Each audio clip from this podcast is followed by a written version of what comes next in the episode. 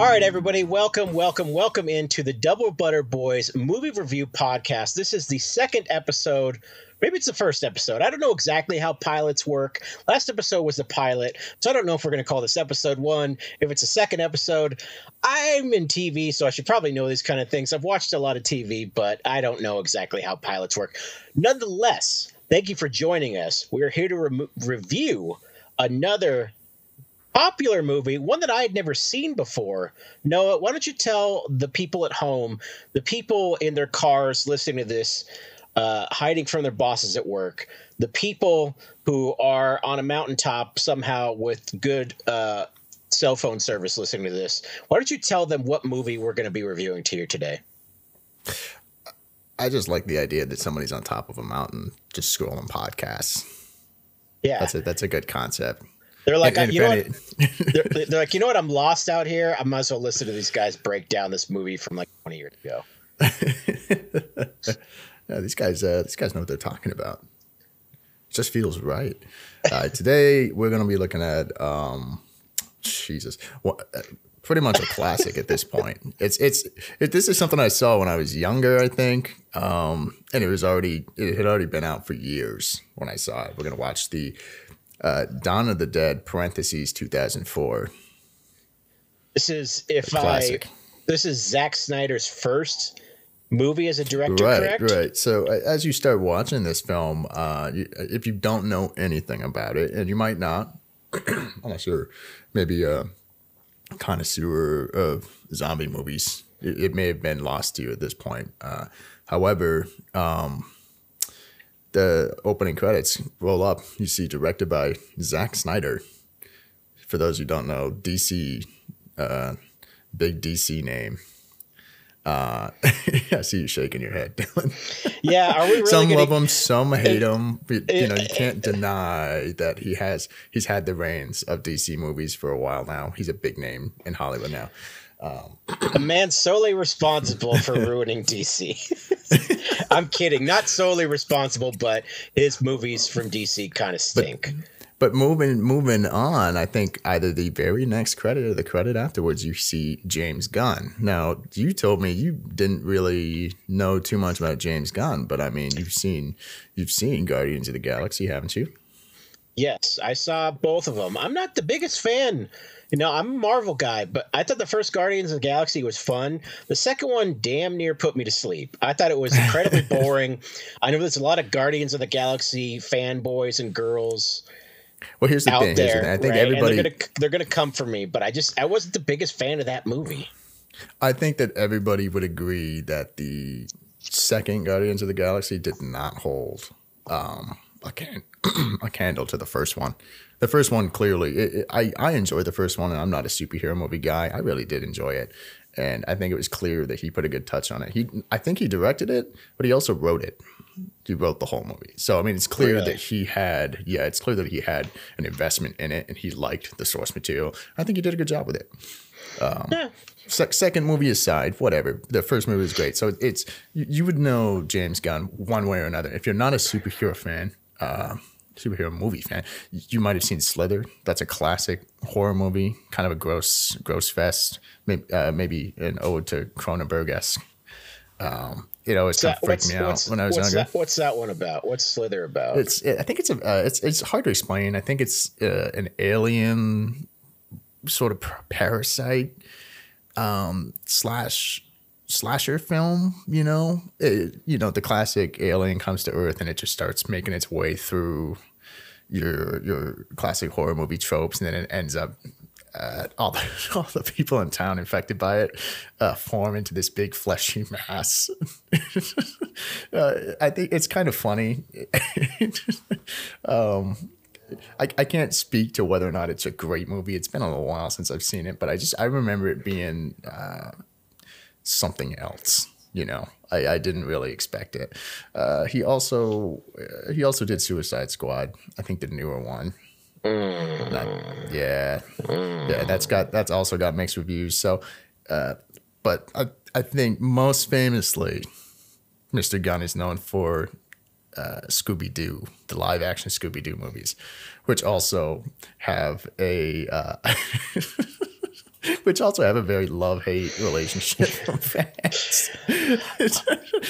so so I, I assume that, I don't know, I can't, I can't make any assumptions on it because I, it's it's always fifty fifty. It's always somebody says, oh, God, I hated that. Or it's somebody somebody tells me, oh, I love that Scooby Doo movie. It's it's so weird and it's so different. And it was actually, I, I remember somebody brought it up the other day and I just couldn't help but think that it definitely was not super appropriate for children. I think it was definitely uh, aimed a little more towards young adults at the time. They, I just I remember they had a lot of wink wink jokes in it. You know, like there's the one where the van, the van has like all this smoke coming out of it, and you're yeah. like, oh, they're hotboxing the van, and weren't they cooking like eggplant or something? Like just completely like a, you know, like ah, you thought they were gonna have marijuana, and yes, that's what I call it because I'm a big square. Everyone marijuana, but they had eggplant instead. Marijuana, yeah. But before we jump into the teeth of the movie, let's catch up a little bit because you and I uh, famously are not friends whatsoever outside of the show. Here we don't get along, so uh, let's go ahead and just catch up here on our lives and pretend like we like each other just for the cameras, even though we're actually not recording video. So uh, oh. I'll, I'll, I'll start first. We both are really bad at No Shave November. I'm going to say that. What do you mean? You I mean, shaved. I trimmed up. I you, trimmed up. You're it, not it supposed to whole, shave, and I different. Wholly different. I, I I I ironed out the creases here, buddy. I put a little line in so I don't look like I have a massive double chin, or I have, you know, the vines, the crawling vines that grow up the side of a building. I don't look like a, a homeless person.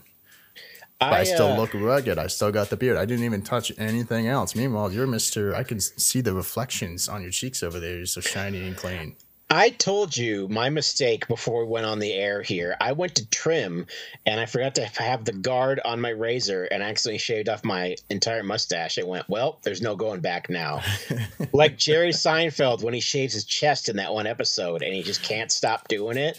You know, I, I just couldn't stop. There was no going back from there. So now I am clean shaven in November, and I am just a complete ab- abject failure, and you're a little bit less of a failure, but still a failure nonetheless.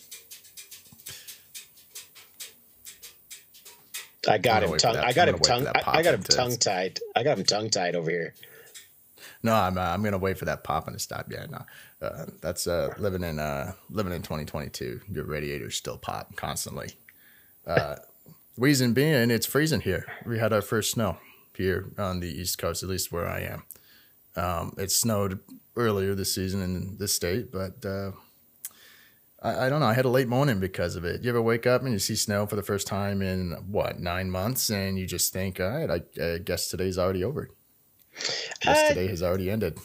Yeah, it's a lot different when, uh, you know, I don't know. I guess it's a lot different when you – like in Maine, a, in Maine, they really appreciate summer there and spring, you know. So when the snow hits, it's like, oh, here we go. Like in Washington, where I'm at, Washington State, like it snows, but it's not like the end of the world when it snows here. Like it already snowed here and already melted away. Like Maine, it's kind of like, you know, once it snows, it's like, all right, here's your prison sentence for the next four well, months. Well, yeah, exactly, but- exactly. When I see that, I think winter is here to stay. I've, I've asked winter to leave, and they are not leaving. Uh, winter is in the yard. And um, I they, they are not leaving. I've called the police, and they said that they can't do anything about it. Um, he's just there now. It, it's, insert, it's not going yeah. away. Insert all your winter is coming memes or whatever that is, the one with the guy and the, the and the sword and the fur jacket. I'm really plugged into things, uh, obviously. I have no idea what I'm talking about right now. But uh, something that we might know what we're talking about, at least a little bit, let's talk about the movie. Dawn of the Dead. Hold on, before we jump what? in, let's talk about zombie movies in general. Okay, are you, okay. Are, are you a zombie movie fan? I am not. It's funny because uh, I remember you. You said you were you were gonna you, you mentioned zombie movies before, and I thought about this. It's like I don't know what my favorite zombie movie is. You know, I really like right. Resident Evil, the video games. I'm a big fan of those, but like the Resident Evil movies, they stink. They stink. All right, it's they it's are the curse awful. of video game movies. They're video awful. Video game movies always um, just they either end up in the wrong hands, or I think studios don't quite understand that there's a bigger scope to video games, and and they, they say, well, just jam it into two hours, whatever, just no. cut that. It's not important. When it's actually there's a lot of integral parts. I, I'm not quite sure. I'm not involved in the process, but it just seems like think of any video game movie that's come out. Just doesn't it just almost what's, never what's, really what's the worst video game movie of all time? I already have Assa- mine selected. I think Assassin's Creed. One of, oh, one of it, mine is Assassin's Creed. I went and saw that in theaters because I was I was a pretty big fan, and I thought Michael Fassbender's a good actor. Went to see it, and, and it was just it was nothing like the games. They threw so much out the window. I'll give you one, and this might be a little bit before your time. It is Super Mario Brothers with Bob Hoskins and John Leguizamo, and it has no competition. It's kind of like it's the undisputed. Like if this was if this was sports, it's the undisputed GOAT of bad video it's, game it's, movies. It is the O G of bastardized video. I remember. Games. I remember one time I had a. I think it it was a magazine. It might have been. I don't want to say if it was Maxim or not. I can't remember. I was reading that article, an interview with Bob Hoskins, right? Not long before he died, and they were like, do you have any regrets in your life? And he went on this big tangent about how much he regretted making Super Mario, and he just kept cussing about what a load of crap that movie was. And then I saw another interview with John Leguizamo where he said he and Bob were so depressed making that movie that they would get drunk every day before they'd shoot. Like, they just get loaded. They would do shots of whiskey. Like, this is maybe the most popular video game franchise of all time. Yeah, Nintendo is very good at hedging its bets uh, business-wise. That's a that's a topic for another day. So it, when you think zombie movies, what's the first movie that comes to mind then? Uh, I guess Dawn of the Dead two thousand four. I don't know.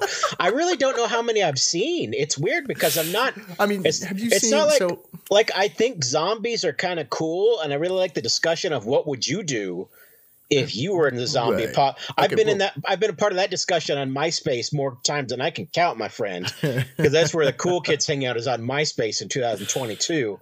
But I don't um, really know how many zombie movies I've seen besides there's Dawn of the Dead two thousand four. I've seen at least the first Resident Evil. So you've seen Zombieland, right? I've yeah, Z- I've seen Zombieland and I've seen Shaun of the Dead. Zombieland is like the modern zombie movie where it, in order to survive in today's uh, uh, film climate, I guess is the phrase I'm looking for, you need to have something that's a little more um, – it connects to modern audiences. Zombies are have become a trope, and it's they're old now, old news. So when you see Zombieland, it, it's kind of it satirizes the the genre, and you know he's making all these rules, and then you meet these tropey characters, and then there's a lot of comedy in it, and they use the zombies and that genre as a vessel to tell the story of you know Jesse Eisenberg. Um, what like gaining confidence or whatever that so zombie movies have to become like the zombies have to become a vessel for something, and they always kind of have been if you think about it. I mean maybe the very original zombie movies were all about it's just the pure horror. Oh, what would happen if somebody you know just came back to life and they wanted to kill you? It's uh but now you see zombie movies and it's all a vessel for like this movie specifically.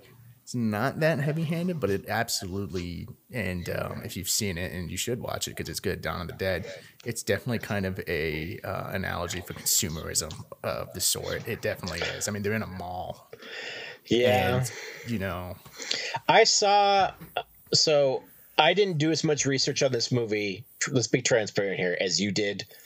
You know, I watched the movie and I looked at some trivia, but it wasn't like our first episode where the Terminator, where I sat there for like hours and hours and hours. I did see someone bring up that they thought it was about consumerism. And I think I can't remember if it was Snyder himself. And this is just something I read on an internet message board trivia fact thing. So don't take this, you know, as biblical. Yeah. I think either Snyder or someone else replied that, no, it's not. It's about zombies or something like that. Like, like I don't know if he was joking or what, but it kind of made me laugh that well, someone that was seems... like, it's about consumerism. And he's like, no, it's actually about zombies. That definitely seems like an uh, an answer directly from Snyder or Gunn. They, they, they seem to uh, kind of throw those questions back at people. You know, if they, somebody asks a dumb or obvious question, and it's like, well, yeah, of course it is. Yeah. Um, I, I was a fan of this movie. Let's get into it. Um, All right. I didn't even tell you what my favorite zombie movie was because what I, was is so, I was so distracted. Uh, it's kind of tough. I I have a couple favorite ones. I I mean, I, I do like the comedy and the style of Shaun of the Dead, but mm. uh, I feel like that's an easy answer because it's it's such a good movie. What year did that really, come out? What year did that come uh, out? Forever ago. I I want to just just you know rub my temples and say like two thousand nine or two thousand twelve. I'm I feel like it was a it was a while ago. I could just Google it, but that would be disingenuous. So I'm gonna go to our our patented uh, search engine technology that we invented. It's the same yes. year as Dawn of the Dead. Really? Oh, you know what? Okay, I'm I'm so dumb. I am an absolute idiot. Where's the? Can we get a certified jackass sound going off right here? Uh, I was doing some reading. Yeah. Similar studios did these movies, if I recall correctly. I'm not going to make any assumptions. They pushed the release of Shaun of the Dead by two weeks because this movie came out. It they, was that close? Way, yeah, they were they they were saying it's way too similar. You maybe could, maybe like, it was two months. Yeah. I think it was two weeks, and they said we it's it, we can't launch them at the same time because it's just going to split the audience. So it it really yeah, will no. because and that's funny because normally I don't buy into that thing of like oh people will get confused, but like people would definitely get confused going to buy a ticket, right? Yeah, like oh let's go see these zombie movies, Shaun of the Dead, cool, yeah, Dawn of the Dead, yeah. No, you're absolutely going in and you see Simon Pegg in this full blown comedy. That is. So, yeah, I like Shaun of the Dead. I'm also crazy. Shout out to South Korean zombie movies. Oh. I know you probably haven't seen any. Anybody who has, you know what's up. There, there's there's something about them. There's a certain terror to the zombies. And as I said before, the, the story is the story. The vessel just happens to be zombies. There's a Korean drama. I, I am forgetting the name of it, but it's it's like feudal Korea. Way, way back, and you know it's about like succession of the thrones and stuff, and you know royal drama and, and stuff. There just happens to be a zombie uh, infection spreading through the entire kingdom.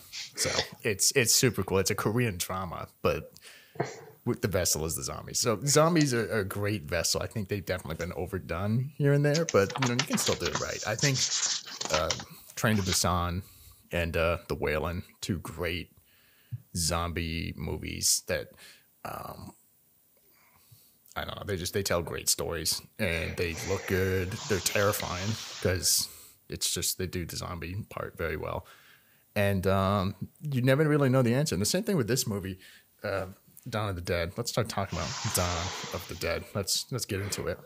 We don't really know if it's a virus. I mean, they kind of allude to it, but you never know. And I think that that mystery, you're thrown into it with the characters as well. So the movie starts, and um, I like the beginning of this movie. I think the beginning and endings of movies are very important. I really like the beginning of this one, although it did confuse me because maybe it was a different time, but you have that uh, studio logo that comes up that's like Strike Studio, Strike, and then it like blurs out into the first frame of the movie.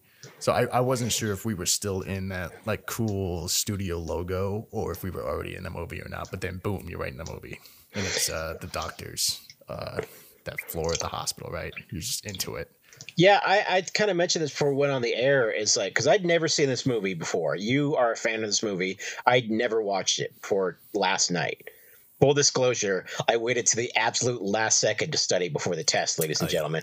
Whereas Noah is a good student and had study groups leading all the way up to it. So he's probably going to get an A, and I'm going to get a C minus and barely get through this. Um, but no, so the movie starts, and we're in the hospital, and I'm like, wait a minute, did I miss a part? Did I miss like – it's such like a – I don't – it feels like – It feels like when like you're watching a football game and it's a blowout and they go to another game and they're like, we joined this game already in progress, and you're in the middle of a play. Like it felt like I was already like I had started like I, I walked in five minutes after it started because I wanted to go get popcorn or something. I was a little confused. Like maybe right. I'm dumb. I don't know. I was a little confused. It's like, wait a minute, what, what, what's going on? Like, I just, I like, I like that it throws you into it kind of fast paced. Like, I mean, you know what you're getting into. You're getting into a zombie movie. You're going in, you're sitting your butt in the seat, thinking, I'm going to go watch a zombie movie right now, and it starts normal, and you have to. So you, there's that tension that's already there. So they don't waste any time. I mean, this opening sequence is like uh, less than ten minutes, I think. I, right. I, I mean, I do think it's funny. I should mention that she's a nurse at a hospital, um, and the first interaction with her is this doctor just being a total dick. To of course, of course, nurse, just for of no course. reason. all our, all our, all our nurse friends out there, tell us: is this uh, accurate? Is this true?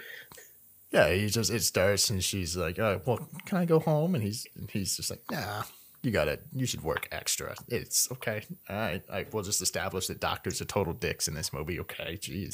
Um, it starts off pretty breakneck, and then she she goes home, and it shows her the, the you see the kid. As she's driving home, establishing, and you know, right, whatever. Right. And then that kid is the zombie that breaks into her house the next day. I just think it's interesting because uh, they do a good job of kind of hidden tropes, you know, uh, as always. I, I think uh, you have to kind of obscure people a little bit. I think Shaun of the Dead makes fun of it because he's just, he's, he's oblivious to the fact there's a big zombie infection just because he's, I don't know, depressed or in a rut. He just is completely oblivious to everything that's happening around him. Whereas, you know, how else are you going to miss all these huge warning signs? Like this movie, she's missing it because she's just too tired. And um, when there's an emergency broadcast, it's in the middle of a sex scene. Yeah, they're like, they're getting busy in the shower. Is that the only emergency broadcast they did, though? They're like, yeah, they probably got the message. Like this is yeah, two, they, this is two thousand four before everything was getting, you know, directly straight tweeted to you. By A P right. News constantly. It's like there's one emergency broadcast system, and they're like, and it's not like everybody in the news died because there's like news reports. Oh, it after goes on. It keeps going on for a so while. So it's not too, like yeah. everybody died. Like I don't know why they were just like, yeah, all right, moving on. Let's talk about you know what the governor said about this you know policy they're enacting now. Right now that we're done with the zombie coverage. There's just weird stuff happening at the hospital that she acknowledges. And then her, her husband has been watching T V all night, it seems. As soon as he got home from work, he just like has just been chilling out on the bed watching T V. He hasn't seen a single thing. Um, so and then they just completely ignore it. And then the next day, uh, the girl somehow gets into the house as a zombie, which I think is debated. You know, how how did she have the function, the functionality as a zombie to get into their house that probably was locked? I don't know. Maybe maybe it's such a nice, calm, white suburban neighborhood that they just leave all their doors unlocked at night. Whatever. Uh, but um, when she bites him and he instantly dies and then instantly becomes a zombie, in my head, uh, I was thinking that's setting the standard. Okay, now, now people become zombies instantly. That's terrifying. Only that's not exactly true. Uh, it's yeah, it's not explained. It's a little, and, it's and a so little, I, it's a little inconsistent. And I guess you could kind of write it off as you know, different things affect people differently. You know, like when somebody right. gets a sickness, you know, like maybe you're floored with a cold. I don't want to jump to the obvious one that we're all thinking about. Maybe you're floored with a cold. Maybe I'm not that. Banged up from the cold, you know what I mean? Like right. maybe, maybe, maybe. But yeah, the guy think, like immediately changed, and I was like, "Whoa, this guy's immediately zombie." And also, I have to say, when the girl bites him, I laughed out loud at how she just ah! like because he's like, "Oh, how? What's wrong?" Ah! Like just right in his face and just bites his well, neck. I, I'm gonna I'm gonna chalk it up to just the beginning of the movie being fast paced. It's like, hey, let's get us into the action now. Here's here's what the fuck is happening. You think you think things are being a little wacky? Oh, just kidding. It's all wacky. Everybody's already a zombie. Shit is going crazy. Um, and she's surprisingly competent. I like a protagonist in a horror movie that is surprisingly competent. And you notice this because she immediately runs into the bathroom, locks it, and then you know takes a moment to kind of assess her situation, and then is trying to get out. It's it's she's not locking down. She's not panicking. She's in survival mode, and I like that a lot. And uh, as soon as he starts breaking through the door and she gets out, she takes the keys. Um, somehow, I think she grabbed the keys before she went in the bathroom. I'm not sure. And she goes right to the car, running, panicking. Shit is blowing up outside, and immediately puts a manual key right into the lock first try. I, I was impressed. I don't think I can um, do that. I, I I love the I love the guy with the gun. He pulls the gun on her, right? He's like, "Get back!" And she backs up and is like in her car almost. And he goes, "I said, get back!" And he starts advancing towards her. Like, what is this guy doing? He's so aggressive. It's it's very clear that she's not whatever he's afraid of, and she's she's being. And then I, I mean, it's it's redeemed by the fact that an ambulance absolutely flattens him. I and just love so that he well screams, done. "I said, get back!" when she's like in her car almost, and he's he's walking toward her. I understand, right? It's like panic mode, but what, like, come on. Yeah, I, I I like that intro. I think the intro is great because it starts going crazy. She's she's she's just like you, or you're trying to adjust to everything that's kind of blowing up and happening all at once. And I mean, you obviously know it's a zombie movie, but even then, it's it's still not clear exactly what's happening. So you kind of get that development super fast, and you know that she's a survivor. She's somebody who is acting under pressure and wants to live. Therefore, she gets away and she's in her car. Whereas most people who don't have an idea or, or that heightened survival sense are just going to, you know, run into people and turn into zombies. And then it cuts to an awesome uh, opening sequence of news footage and stuff. I think that's great. With that Johnny Cash song, it's fantastic. I thought that part was cool. Yeah, I like the opening sequence. I was... It kind of freaked me out, like how fast the zombies were too, because it's kind of like that's right. always the equalizer, right? Is they can't die unless you shoot them in the head in most right. medium, but like they're slow and they're stupid. These zombies, right. they might not have been really smart, but they didn't seem overly stupid, and they were well, like so, well, faster than normal humans. This. They it's like they exactly. were, it's like they were like on the gas or something. Like they were.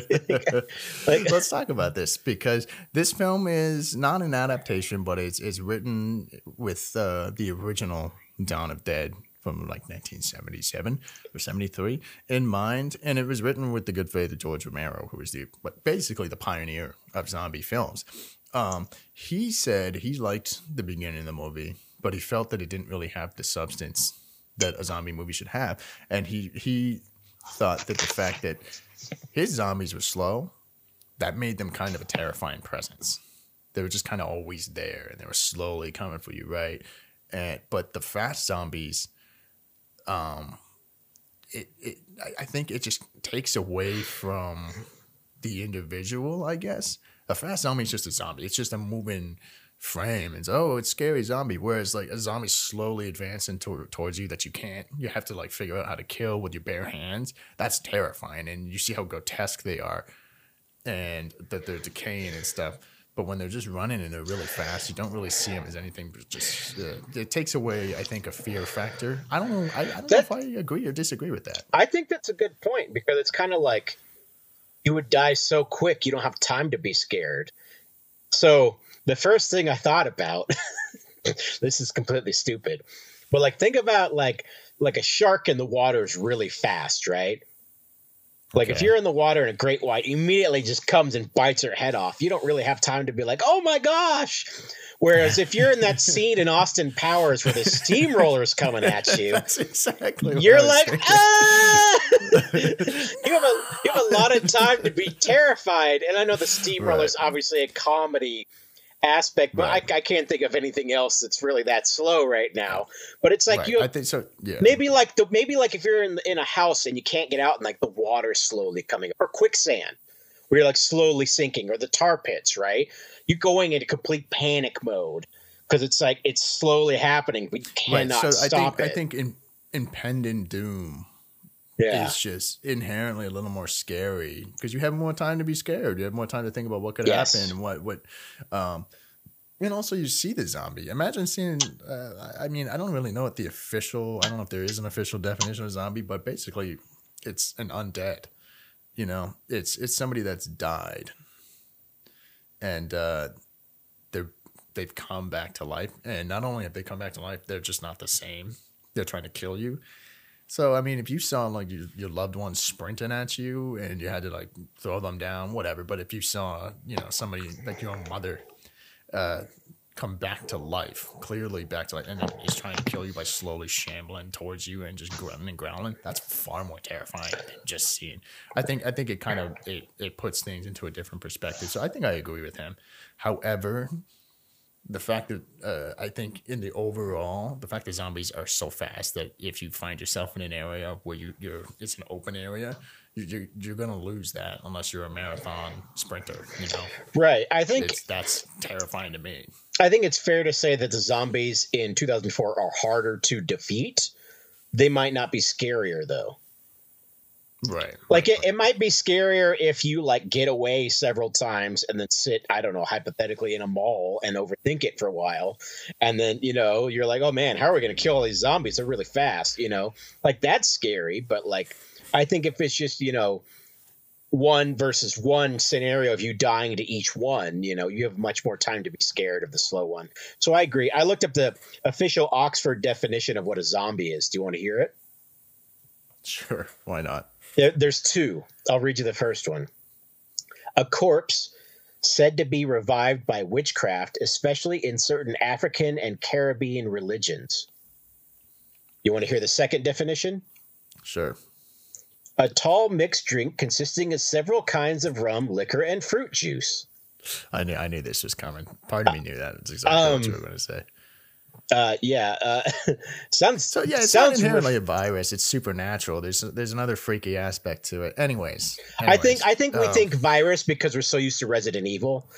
Exactly. Well, Resident mean, Evil really it, hammed up the virus part, right? Virus is the scientific way, right? Supernatural yeah. is it's kind of eh, I can I can be on board with it, but something that's scientific, very uh, has roots in in you know your everyday reality. That's kind of scary. That's more believable, unfortunately. So you, when you see virus, you think, okay, yeah, people get viruses, and it makes them sick or act weird. Well, you know what Versus, they said. Uh, you oh, know what just get possessed. You know what they said on the Disney animated series Gargoyles? Science is just the magic of humans, so.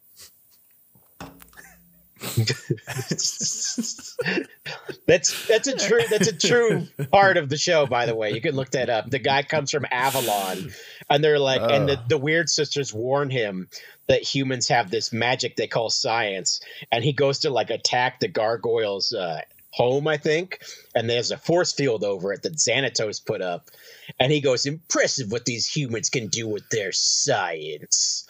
I always liked that part. I don't know why. I just thought it was because I never hear anybody else call science magic, you know. I think it's interesting. Yeah, I mean, yeah. So some science is uh, is is pretty magical. I guess that's fair. I, I think this uh, some magic is really rooted in science. Um, So making that distinction between, I, I don't think again that distinction is even made in this movie. I mean, it, it's it's definitely it definitely seems like a virus, but I think when asked about it, James Gunn said, "Oh no, it's not a virus. It's supernatural." You know, yeah. Just like the original movie, it's not. It, it's it, they don't turn until they die. Once they die, then all of a sudden they're like they come back. It's, I don't know. And then you know the bodies are rotting, and there's different stages of decay. So it's almost as if the, the the bodies they have, you know, they're not trying to feed off of anything. They're not. There's no point them trying to survive. Uh, you could argue that that's just a, you know, it's just it's just the virus. It's just controlling them, and they have no need to actually survive. But you, you can look at it as uh, it's they're just possessed, maybe. So there's a super, some sort of supernatural possession that makes them do this. I don't. I think we could talk for. Yeah, it's funny because not. I really didn't get hung up on that part. I was just like, "Oh, they're zombies." No, not at all. I like, guess I'm so you don't. I guess I so universally accept the the theory, not theory, but the idea of zombies that I was like, "Okay, they're zombies. Now what are we gonna do to fight these yes, things?" Oh, shit. Yeah, well. yeah, like let's lock and load, baby. You know, like so. So so as the movie goes, I like that intro. I really do, and I love that Johnny Cash song playing over the all the fast cuts of, of some of it's actual stock news footage. There's a there's a shot of a truck driving into a crowd of people, and that's just stock news footage that they bought. It's just real. That's crazy. Um, so it, they did a really good job putting that together, and it goes back in, and and you know she makes her way to the mall and meets these characters, and I think she meets good characters. The people that all end up in the mall. All good characters. They definitely are kind of uh, caricatures of certain characters. uh, like the the hardened, grizzled cop. Oh yeah, who cocks his shotgun like thirty times. You know. Yeah, Ving Rhames, Marcellus Wallace. Yeah. What does Marcellus Wallace look like? Well, right now he's dressed as a cop in the zombie movie. I I was excited to see him because a. True, full transparency, I didn't even know who was in this movie when I turned it on, which I guess is right. kind of the best way to watch a movie. It's so hard to do in two thousand twenty-two, but I'd never watched the movie or anything like that, and or even like looked at previews or anything. So I was like, oh, cool. You know, when he showed up, I was like, I was like, yeah, I like this guy. You know what I mean?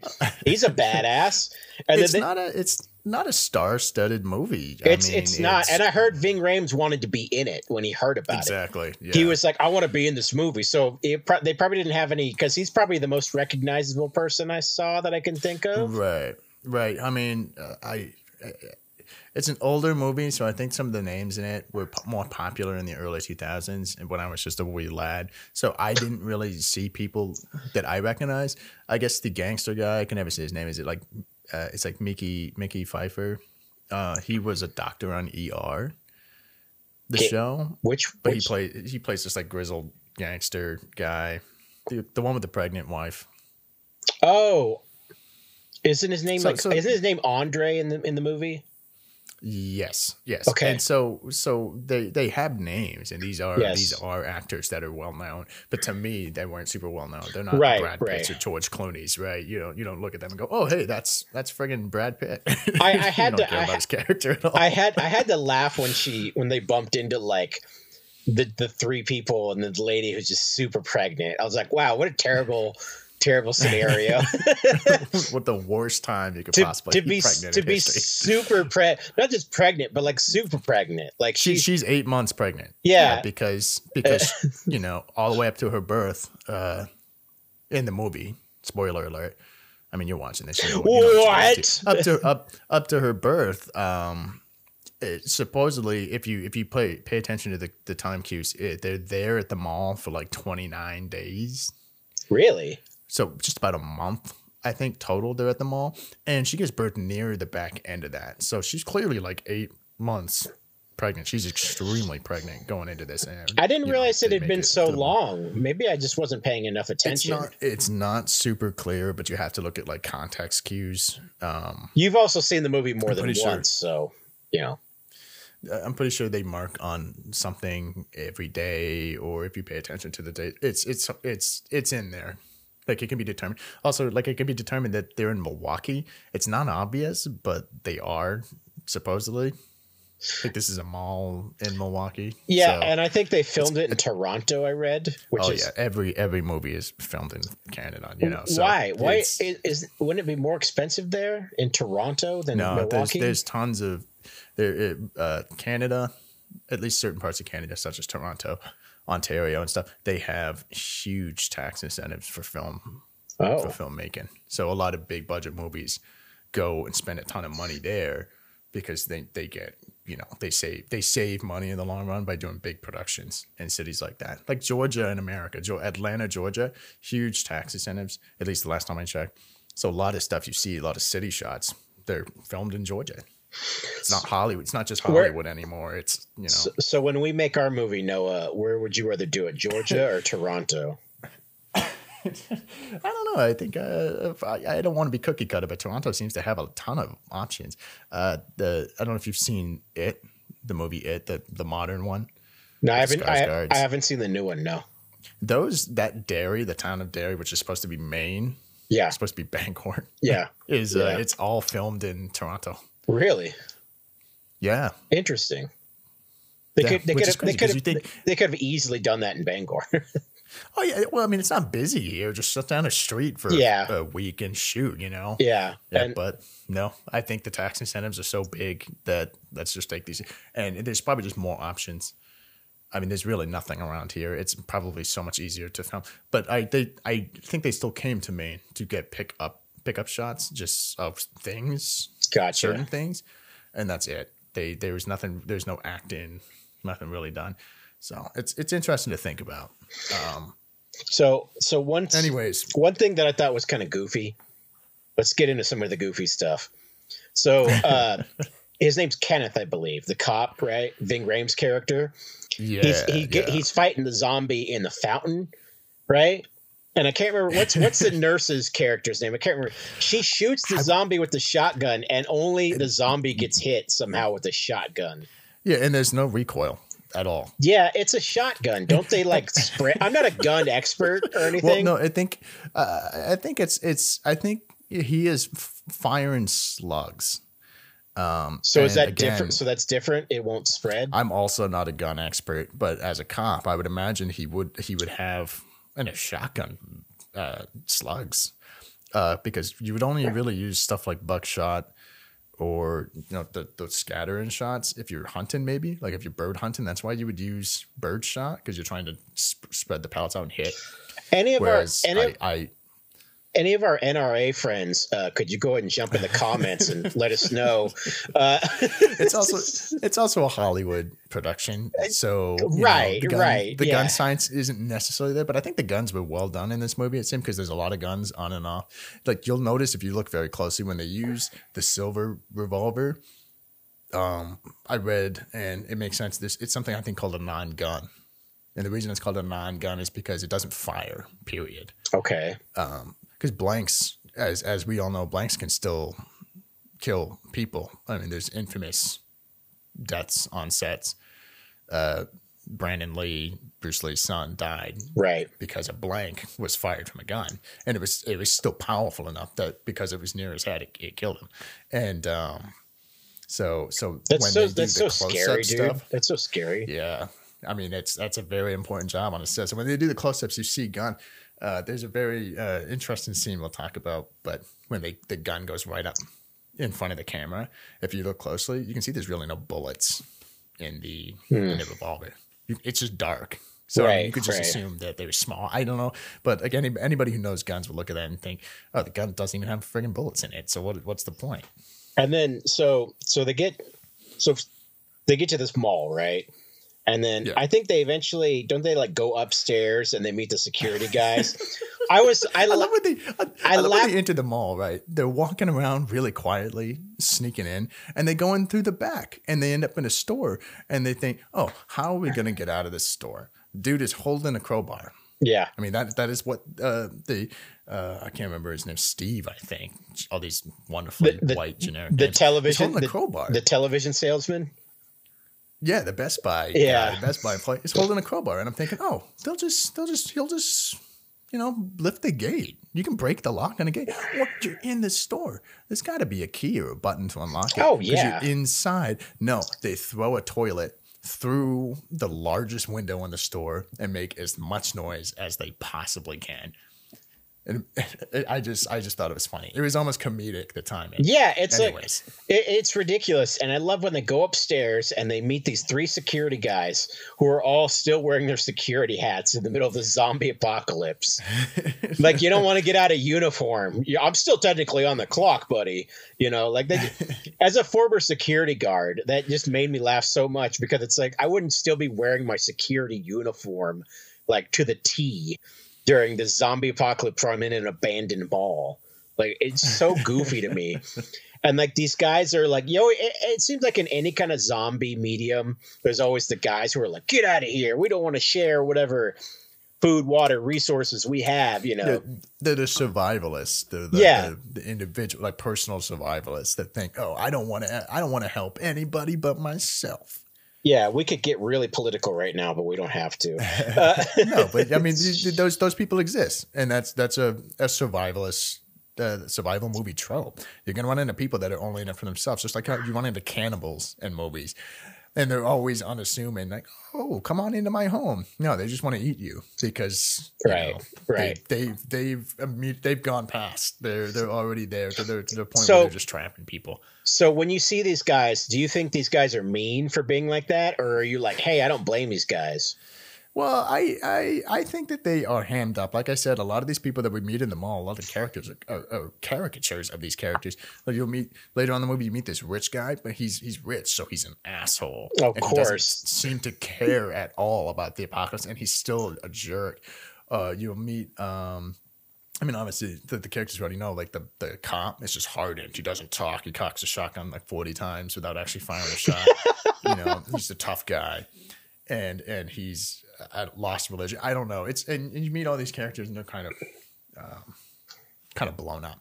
So I guess it makes sense that we, when we meet these guys, they have to be real assholes because, you know, if they're nice guys, and it, it just there's not a lot of character development in the movie. I think I think that's one of the, the only knocks I can really put against. Well, one one of the only things, people but, who really has an arc is uh, the lead asshole security guard, C J.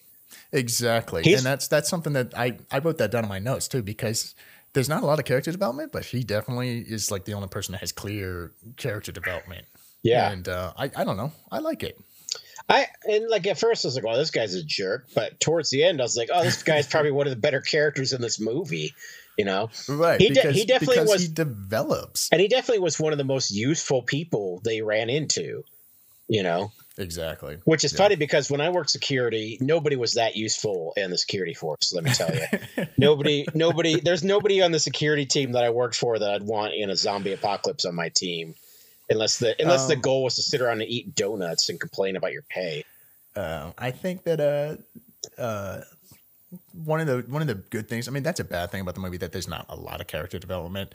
And like I said, like I, I keep saying, zombies are the vessel. So you have plenty of room for character development, but I felt that there were a lot of different people they introduced that were kind of important characters. And as a result, you really didn't have a lot of time to, to grow, you know? Right. None of these characters really grew or changed.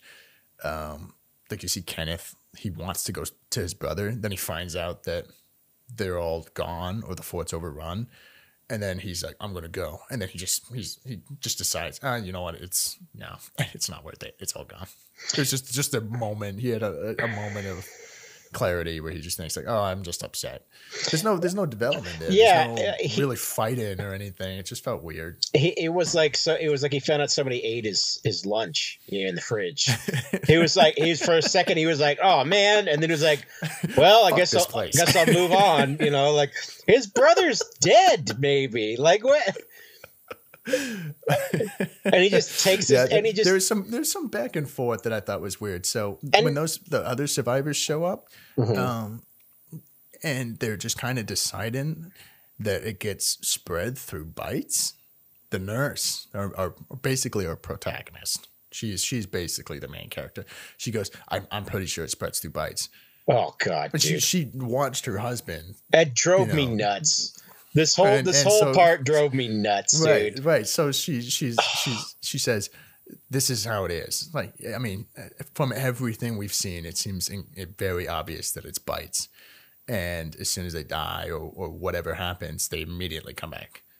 And the Best Buy guy, who's who's Mister Rational, he's a very clear thinking guy. Apparently, he's he's the the voice of reason through the movie. Goes, all right, I believe you.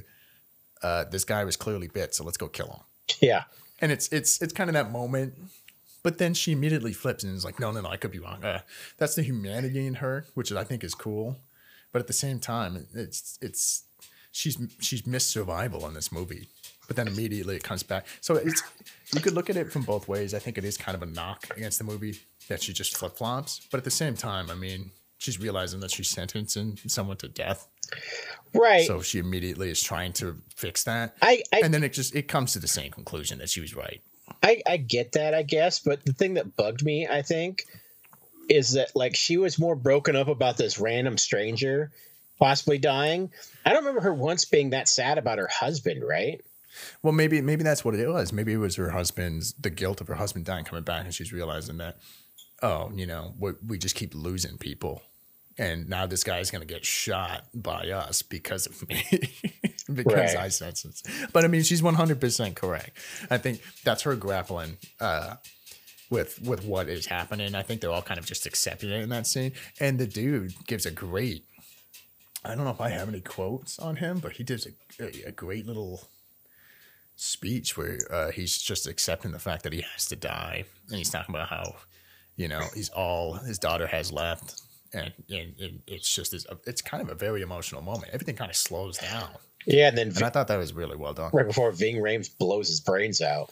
Uh, yeah, no, he just he shuts the gate behind. I, him I love that they the they cut to they cut to the nurse, and she's like, "It's gonna be okay, right?" or something. She says something like that, and then you just hear in the background. It's like, and it's it's like a, it's good. It's a dark moment. I like so it. I, I goofy. Love that. It was movie. So, that's like so fast paced. It's so goofy to me. I. Like, there's times where I thought this movie was supposed to be, like, borderline a comedy, because I was like, that's so ridiculous that she was like, it's going to be okay, right? And you just hear this gigantic, like, Ving Rhames shot a bazooka in the mall or something. You know what I mean? Like, it's so it's um. so ridiculous. And one part that this – one part that just made me laugh is when they see the preacher on T V and he goes, this is happening because you're having sex out of wedlock. So there's a couple of things about that. That, that is kind that of funny. That made me laugh. It's over the top. That made me laugh a lot. Um, it was very. Uh, that dude, that dude is an original actor, and he says some similar lines in the original Dawn of the Dead. The same, the same guy? T V.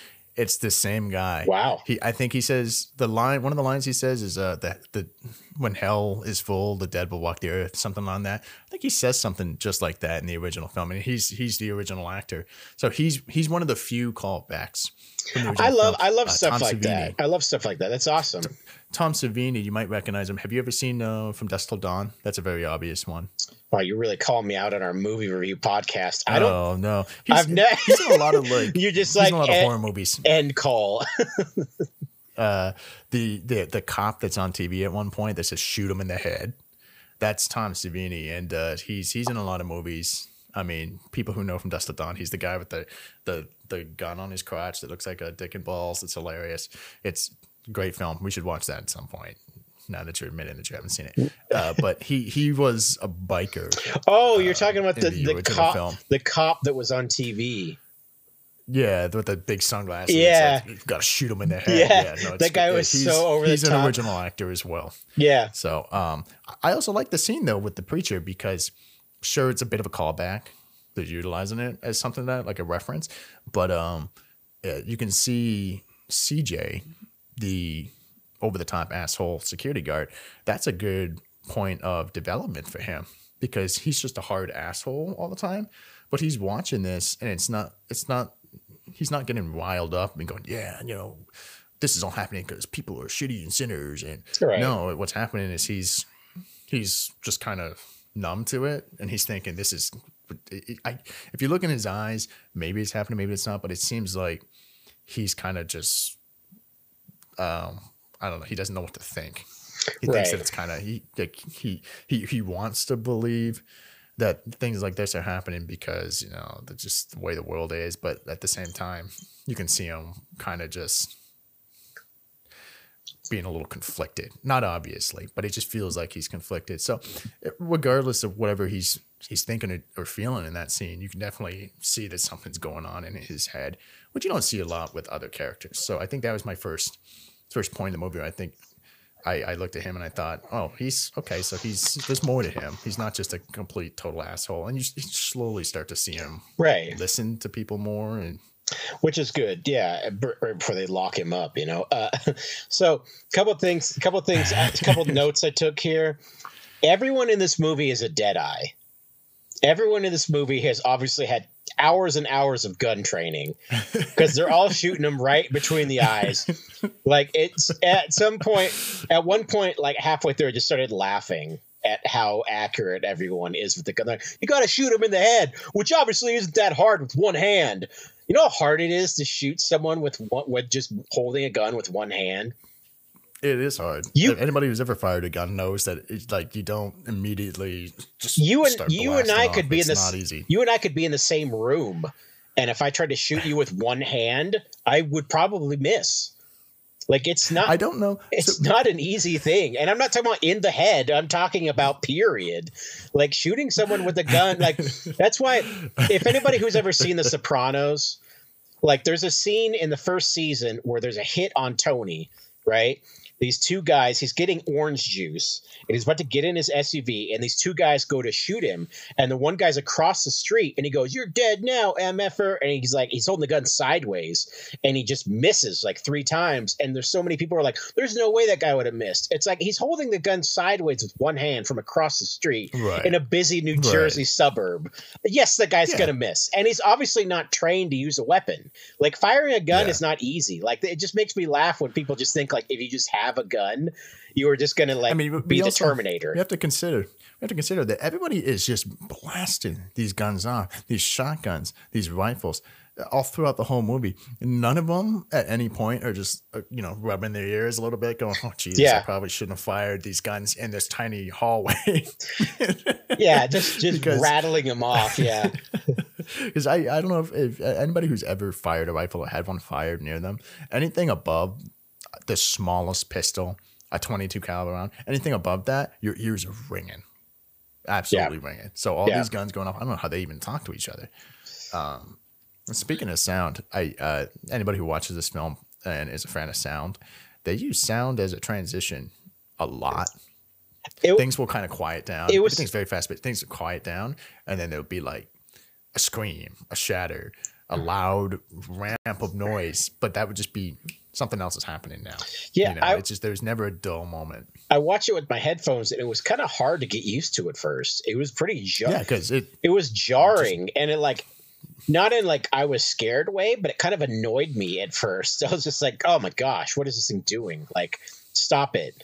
Because like the volume of the people, like they're ta- they're talking like this, you know, they're talking. And I had my volume all the way up and I could barely hear the people. And they were just like super loud, almost to the point of it was trying to be annoying. Um, I, I want to, now that we've, we've talked about pretty much the whole first half of the movie. Let's take a little break here. I want to talk about some some dumb fun things that I learned just real quick. I want to mention them. Uh, even though the zombies are super fast and, you know, they kind of run around a lot and you don't really see the true art behind it, the all the prosthetics that were made are actually fantastically gruesome. Um, yeah. And if you if you go watch them, they're pretty good. And I, they did a really good job. So I was reading up some of the facts of the production here. Um, The guy, the head zombie designer, basically, um, was referencing real crime scene and like forensic photos for the decay. Yeah, yeah, it's pretty gnarly.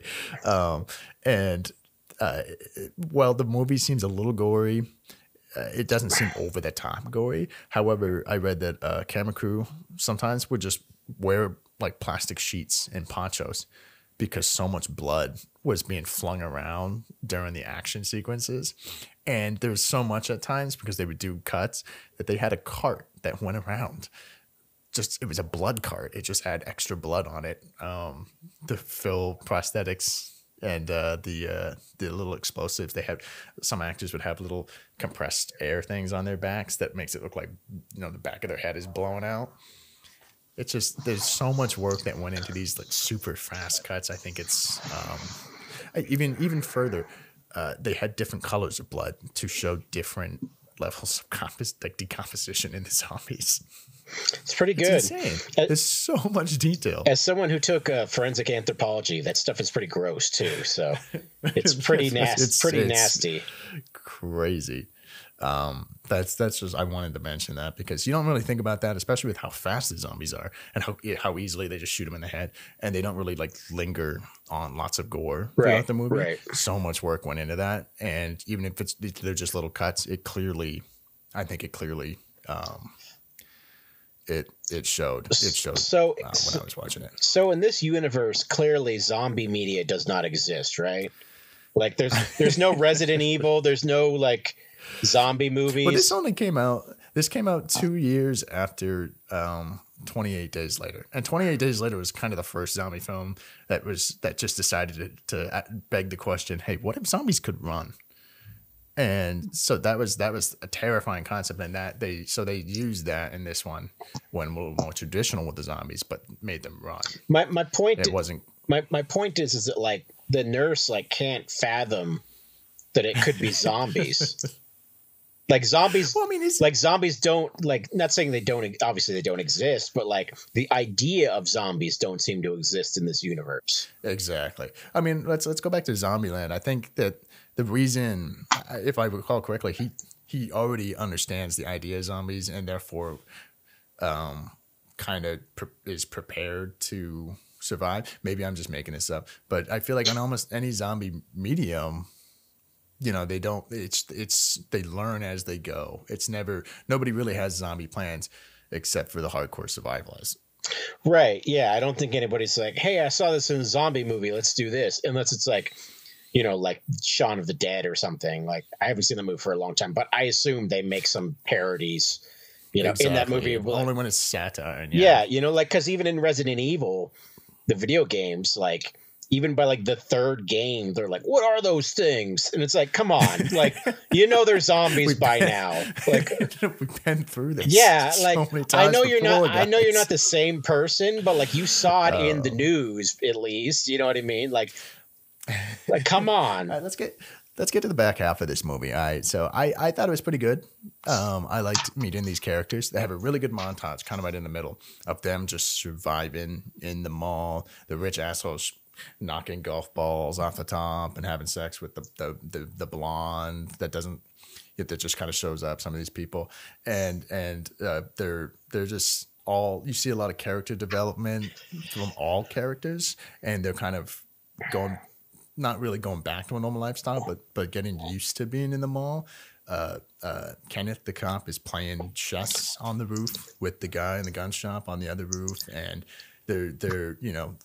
That's kind of the, I think, the midpoint where they're getting comfortable, leading up to the rest of the climax in the movie. Right. And Kenneth, fun fact, he's playing uh, Alamo chess, like an Alamo chess set, which I think yeah. has meaning because, you know, the Alamo, if you know anything about the Alamo, they were in one spot exactly. waiting for all this crap to come get them, basically. So, yeah, that's a that's a deep cut right there. Yeah. And nice. I did like that. That I, I did like that montage. I thought it was Uh, pretty cool, you know, like some of the scenes, it's just like the dude banging the chick. I was like, all right, like I, yeah, I, I, think, I, I think this movie has a weird amount of sex scenes. I, in it. I understand that, like, like obviously, like that would happen. You know what I mean? Like, I'm not saying like nobody would be like, let's have sex because the world is ending. Like that's always a thing, but it's just like it just felt like, oh, and then this montage, he's just he's really going to town on her. You know what I mean? It's just like, all right, I.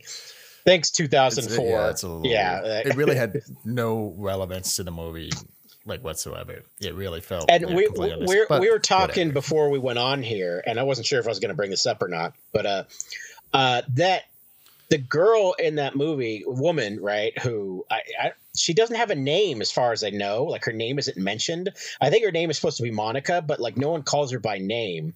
And I guess Zack Snyder, like, added extra parts for her because he liked her performance so much. So they have her like getting railed by this guy in the mall store, but like didn't bother to ever say her name in the movie. Yeah, it felt a little disingenuous to the character. And that goes back to us saying there's really not, sometimes there's just no character development for any of these people that we're supposed to know. That he, in, he, in. he was so worried about her that he was like, oh, I'll give her a sex scene, but like, let's not say what her name is. It's weird, man. Yeah, no, it's, I, it's, I find that hard to believe. It's a little, yeah. it just um, sounds a little, I, I don't know if this is true either. Obviously, I didn't talk to Zack Snyder about this, but I read this on the internet where things can be untrue. You know, but like that just seems a little, I don't know, kind of crappy. Like, so after after this montage, things kind of ramp up, and I kind of like I like that. You know, there's a midpoint to it. I kind of like it when things are in order. I know, I mean, I'm, I'm, that's just kind of who I am. The, after this midpoint, things ramp up. So immediately, like the power goes out, and they have to restore the power.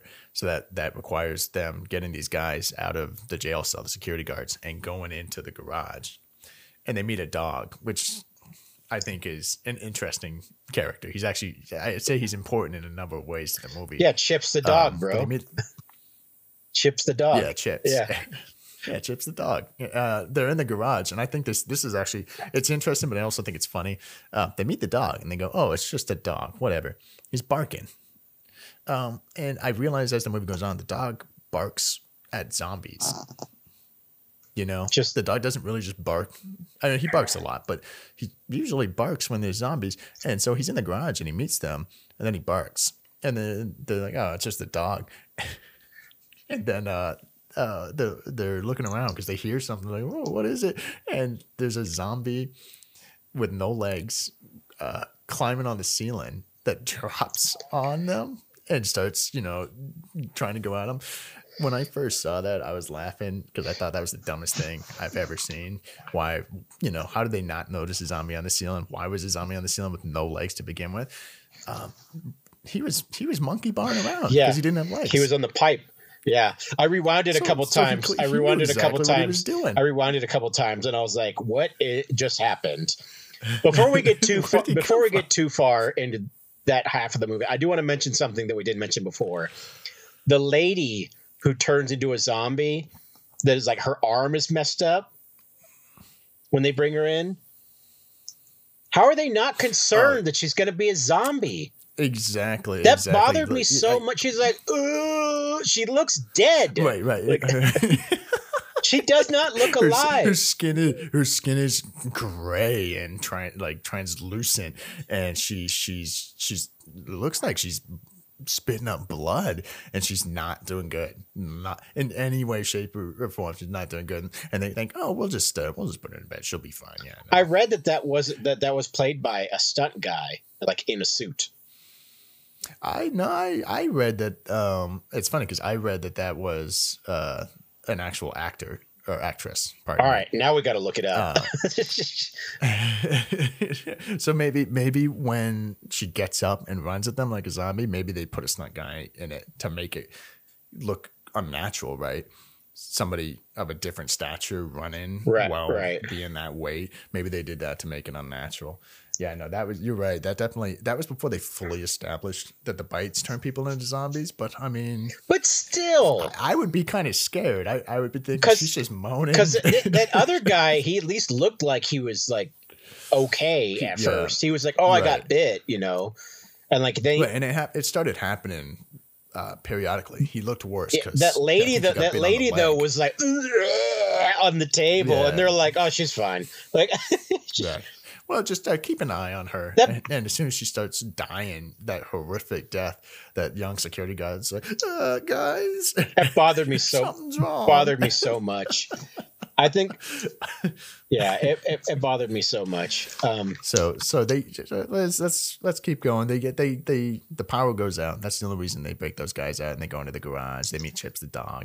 Um, they they turn on the emergency generator, and they lose one of the security guards in the process because things just go haywire. Um, so now we're at a point where things have started to ramp up a little bit, and I think it's kind of right after this scene that um, I think one of my favorite scenes in the movie happens. So things have things have kind of calmed down. I could be mixing up the timeline here, and uh, I know I'm jumping ahead by talking about my favorite scene, but I think I have to. Uh, this is let's go back. So there's an extremely pregnant woman, and um, her. I, I keep saying the word gangster, but tough guy boyfriend uh, who has a brief scene in the bathroom with the cop in which he gets real, real hardcore with them and talks about how he's done horrible things in his life. But then he, he thinks the zombie apocalypse is a sign that he needs to be a father. It's, I don't know. It was kind of interesting. I thought, okay, all right. I mean, that's important because you want, we need to understand that he cares a lot about his baby because for those paying attention, uh, it is revealed that his pregnant wife is bit. Yeah. In one of the first confrontations. And she does not immediately die. She survives for a month almost. Um, Which makes no sense. To, Which is crazy compared to all these other people die very fast. She does not. And I'm sure there's some arguments to be made because she's pregnant and whatever. Um, but he, because she's not doing well, he straps her to a bed to, to make sure the baby's born and she dies. Um, I think right before the baby's born or right as the baby's born. It's, it's, it's super dark. The scene, the scene, everything's shot at Dutch angles. So it's like menacing and the light is very low and blue and it's grotesque. And then she turns to a zombie, starts screaming and he's holding the baby and you can't see it. Um, uh, then the older lady who we have not talked about, who came in with the truck. Yeah, truck driver. The other survivors. Yeah. The Norma. Norma from the church. She's all hardcore. She's smoking her cigs all the time. She goes to check them. Just all of a sudden is like, eh, let's just go see if they're all right because we haven't seen her for like a month, this pregnant lady. So they finally decided to go see her and the, you know, the music's ramping up. You know, it's tense because you, you just saw what happened. And then they meet at the back of that, I think it's a toy store um, or like a children's, uh, like a, uh, it's like a maternity store. It's for babies. Um, she goes in the back. She sees immediately sees uh, the wife dead. And it, this is, to me, this is funny. I know it's not meant to be as funny, but I think it's really funny. She sees the wife dead, and she sees him holding the baby. Um, but the wife's not necessarily dead. The wife's a zombie, right? It's it's clear that she's turned. I mean, she looks bad, but she's like snarling and freaking out. And her first response is to whip out her revolver, address the situation. Who and he's just standing there with the baby, right? And she just aims right at the strapped down mom. I mean, she's dead. She's a zombie now, sure. And then the guy takes his gun out and, and he goes, "Hey, don't." And then she just immediately shoots. Just, just blast. Uh, I believe her name is Luda. Blast head, the uh, head, the zombie mom. Head, headshot, headshot, headshot. Of course, headshot with the revolver. With the revolver, headshot. Yeah, this old doesn't miss. And then they have that shootout. They just are blasting each other each like six or seven times, and it's the only time slow mo is used in the movie when the shells are falling from his gun. That's your favorite scene. Yeah, well, because it gets better. It gets better. They just blast each other. Their solution is that. And then everybody hears the gunshots, obviously, because you, as we learned earlier, a single gunshot sounds like a bazooka going off in the mall. So they all go to check it out. Oh, no, what happened? Ooh, ooh, ooh. They go in there, and they see Norma on the ground. And um, Andre, like, slumped over on the bed. And Norma, with her dying breath, goes, "The son of a bitch shot me." And then she dies.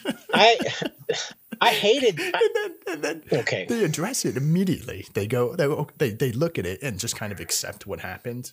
Like, it makes perfect sense to them, which I think it's hilarious because you would think in that situation there would be a lot of confusion, and I I was I would be very confused. But they just go, "Oh, okay, she gave birth and she's a zombie," and they they immediately go to look at the zombie in his hands, and it is a no offense to them.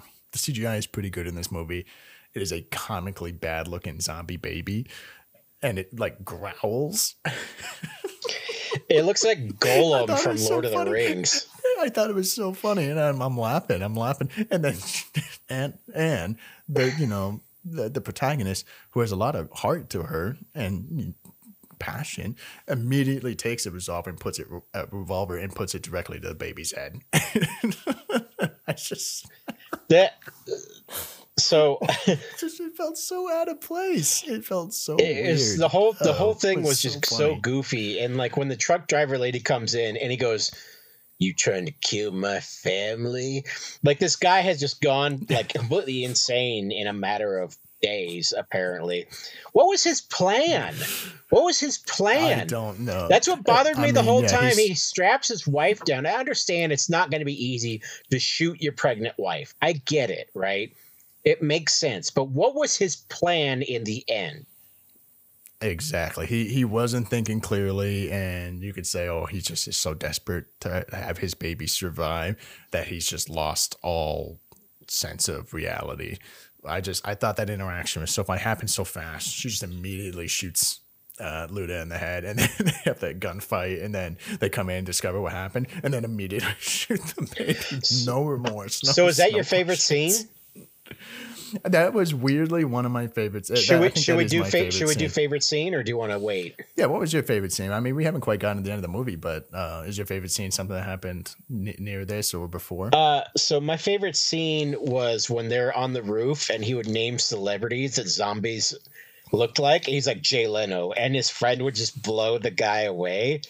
I thought yeah. I thought that was pretty funny, and it was creative, but also like, why are they wasting this ammo? That bothered me. Well, the guy, the guy is in a gun shop. I, he has like I, an unlimited amount of ammo. I, apparently, that, I, I guess know. that's the only reason. I know, but still, you know, it's you know, it's a good moment too because it was um, it was one of the women. It was funny. Is like, you guys are just, why you you know you guys are sick, and I think the rich asshole has a moment where he goes, "What else do you? What else are we supposed to do? Right? You know, right? We're stuck here. Right? The, the world has ended." Let us have a moment of dumb fun. So, and it was, it's an interesting interaction. So what's your favorite? Is that your favorite scene then? Or is there? I would say that's my favorite scene. Um, my least favorite scene is the actual shootout between them. I thought it was so, really? so incredibly dumb that I was like, all right, this movie's gone off the rails. Because they just sit there and exchange uh, gunfire like an old West movie where nobody falls down. This old oh, trucker lady man. is just like taking bullets, just like boom, boom, boom, boom, boom, boom. And how many shots did she fire out of her little gun? What is it? Yeah. Is it a six shooter? Maybe an eight? I don't know how many bullets they normally don't. They hold like six. That's so. That's that's fair. That's fair. I can see. I can see why. It just got um, like it's a zombie movie, and I get it. A zombie movie isn't going to be the most realistic thing in the world, but it got completely off the rails at that point. And then the zombie baby, I just rolled my eyes at, and I was just like, "Please tell me they're not going to try to save the zombie baby." So, so you liked it that they just immediately shot them? Yeah, so that I could forget what I, so I could forget that I what I had just seen. You know, I wish, so, I wish uh, she would have turned and opened fire on me at that point too, because it was just like I, I couldn't believe it. Okay, I, I, I guess I agree. Uh, my my least favorite scene is the scene that kind of comes right after that, where they realize the gun shop owner is starving and they have to get him food. So they give him the, they send the dog over with food. I think it's funny because the dog is just barking at all these zombies, and the zombies don't give a shit. And like I said, the, the dog just barks at zombies all the time. I think it's just funny that they just don't care. He brings them the food, and this this gun shop guy who's been so cautious and managed to barricade himself just immediately has a zombie get in. Yeah. And I think that's my least favorite thing, because we've established at this point that we don't know what's going on over there, but we know what's going on everywhere else, where the where that second person perspective on everything, but we don't get to see what goes on there. And we get to see probably one of the better survivalists. Oh, we we don't get to see it. We just he just dis, that's the end of him. And it, that frustrated me so much that they went to all these efforts, and he's such a cool established character that he just went in a second. And that's I, that's how it goes in in zombie world, I guess. But I still think that um there could have been more to it. Yeah, it, but it, that's the catalyst for them going over there, because the girl's like, I have to save the dog. So that's the catalyst for them that, to get over there. I just thought that whole it was so dumb. I, I agree. Whatever. I agree. That was that was definitely in the running for my least favorite scene, especially because it's like, what a dumb plan. Like, of course the zombies right. are going to just follow the dog inside. You didn't think that could possibly happen? They're like, oh no, a zombie right. got in. He, like, We've like he wouldn't he wouldn't open it just barely, let the dog in and close it as fast as possible, or shoot out there to keep him away or distract them. I don't or like, know. They, I feel did like they expect the dog? Did they expect the dog to close the door behind him? Like, is a dog? Yeah. Like, so so that that is the catalyst for them going over there, and I guess they take the sewers, which I guess was an option the whole we, time. We got to dive a little bit more into this lady. Well, I can't remember her name, who runs over to save the dog, right? Well, it's it's it's and what what are you gonna say? I mean, I I and like I get it. She wanted to save the dog or whatever. It's really dumb her just getting in the truck and flooring it over there. But like I right, couldn't right. stop laughing, and uh, I wrote this down, the full quote, because you know the guy's like, "Tell her to get out of there," because they see the zombies or whatever. And the guy's right. next line, the Best Buy go goes, "How's the truck?" That's what he says next. How's the truck? What is he talking about? Right. None of these people that, uh, are intelligent in this movie, dude. They're all really incredibly dumb. How is the um, truck? Is the next thing they had this guy say. Uh, yeah, and it's it's the truck. They didn't. They weren't even planning on using it to escape. Why does he care how the truck is? Is he is he afraid the zombies are listening in and he's trying to be sly? What is he doing? I don't know. So they they they go through the sewers, which apparently they could use the entire time, and they never used it to get anywhere. Um, whatever, right? Uh, and they run into the gun shop, and I, rightly so. They only have a few minutes to grab everything they can, because you know they, all the zombies know they're there now, pretty much, because they started firing as soon as they crawled out of the sewers. Um, they grab everything. They get the girl. They have to kill gun shop Andy. It sucks, but I get it. It's all very fast paced, and then they go back to get into the sewer. Um, and then there's these he. Like he, he throws the little propane tank, I think, at the top of the sewer. Right, if right. I'm not mistaken. Yeah, I think so. To to and it's this massive explosion from a propane tank, sure, whatever. And they're making their, their final escape. We see C J is being a badass. He's turning around. He's just, he's firing off like a madman because he's trying to save this Taku guy who just fell in and like broke his leg falling into the sewer. So this is an honorable mention for my favorite scene when he's yes! dragging him through the sewer. He just, he just drops two pistols on him and the guy is just firing each and pistol, his face and he's panicked. His fa- he looks like he and looks like Ernest from the Ernest movies. He's like the face he makes is absolutely cuts, hysterical. It cuts, it cuts to like a P O V of him, and you see the pistols out, and he's just like, ah, oh, bang, bang, bang. He's just dropping zombies, but like it's not enough.